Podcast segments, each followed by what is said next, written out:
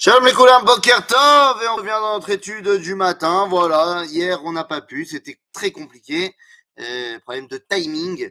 Mais ça y est, on revient, ça y est, on reprend les bonnes habitudes et on revient dans notre étude du matin. Le lundi matin, c'est Pirkei Avot. Nous sommes dans le deuxième chapitre à Botaï, chapitre Bet Mishnah Dalet. Et là, attention, c'est une très très longue Mishnah. Une Mishnah très importante qui recèle des fondements de la Torah. Hu aya Omer. Misé, Hu aya Omer. Qui est en train de parler? Eh bien, si on nous dit dans la Mishnah Hu aya Omer, c'est le même qui était déjà en train de parler. En l'occurrence, Rabban Gamliel, le fils de Rabbi Yehuda Anassi.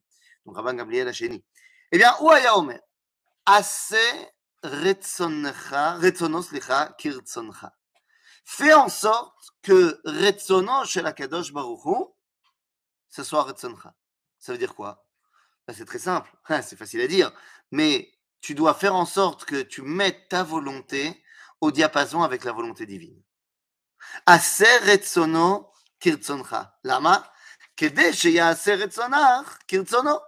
Si vous êtes liés, toi et Dieu, eh bien, de la même façon que toi, tu as envie de mettre ta volonté à son service, à son, rythme, eh bien, de facto, sa volonté et ta volonté, ça devient la même. Et donc, il a envie de faire en sorte que ce que toi, tu as envie, ce soit aussi ce qu'il a envie. En d'autres termes, il a envie de t'aider à réaliser ce que tu as envie, puisque en fait, tu as envie la même chose que lui. En d'autres termes, ici, nous dira Ben Gamliel, toi et Akadosh Hu ne faites plus qu'un. Batel retzonach mipne retzono. C'est quoi batel? Batel, ça ne veut pas dire et afes. Ça ne veut pas dire qu'il n'existe plus. Batel, ça veut dire qu'il ne fasse plus qu'un avec la chose générale. Quand on dit que euh, une goutte de lait qui est tombée dans le plat Bassari, elle est Batel Beshichim, ça ne veut pas dire qu'elle est annulée. Ça veut dire qu'elle n'existe plus. C'est-à-dire que maintenant, elle fait partie du tout. Donc je veux que ma volonté fasse partie d'un grand tout qui est la volonté divine. Batel Retzonach Mipne Retzonach, pour que la volonté des autres soit inscrite dans ta grande volonté. Oui, pourquoi la tienne plus que celle des autres? Parce que toi, tu t'es connecté à Kadosh Baruch. En d'autres termes, on te propose ici de ne faire plus qu'un avec Dieu. Hillel Omer, dans la même Mishnah. Pour que tu puisses y arriver, en fait, nous dit Hillel, Al tifrosh. Parce que là, tu aurais pu penser dans cette Mishnah-là que c'est toi et Dieu tout seul. Et donc, tu n'as rien à faire des autres. Non, non, non, non, non, nous dit Hillel, pour arriver à la Kedusha et donc à te connecter à Dieu, tu as besoin d'être avec tout le monde. Donc, Al tifrosh minat tzibur. Ve'al ta'amen be'atzmecha ad yom motach. Eh, mon ami, te la pète pas non plus. On vient de te dire que tu devais mettre ta volonté avec celle d'Alokadosh Baruch tu aurais pu penser que, bah voilà, maintenant je suis au niveau de Dieu. Non, non, calme-toi. Al ta'amen be'atzmecha Al tadin et travercha ad shetagia limkomo. Eh oui.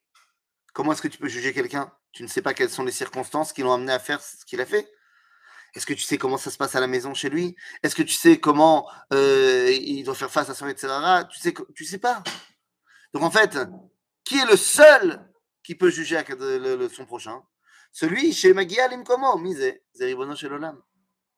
Donc le seul qui peut juger les gens, c'est Akadosh Baruch Hu. Al tadin et travercha limkomo, et vu que tu n'y arriveras pas, al tadunoto. Évidemment qu'on ne parle pas du Dayan, bien sûr, le Dayan, lui, il fait son boulot. Le, juge au tribunal, il fait son boulot. On parle de, des gens.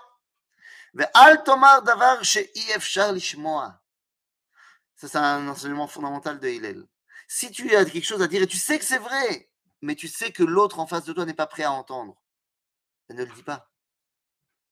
Ça risque d'être encore pire si tu le dis que si tu ne le dis pas. Et puis de toute façon, chez Sopho, Leishama. Pour l'instant, il ne peut pas entendre. Mais t'inquiète pas, il pourra entendre.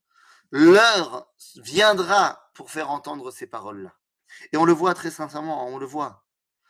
Tout l'enseignement de la Torah du Rav Kook, la Torah sioniste, c'est une Torah qui ramène le peuple d'Israël sur sa terre et qui lui explique que c'est ça la volonté divine.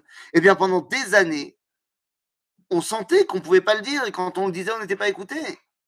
Et tout d'un coup, eh ben, même des rabbinim qui ne faisaient pas partie de ce milieu-là, eh bien, commencent à le dire et à le dire et à le dire.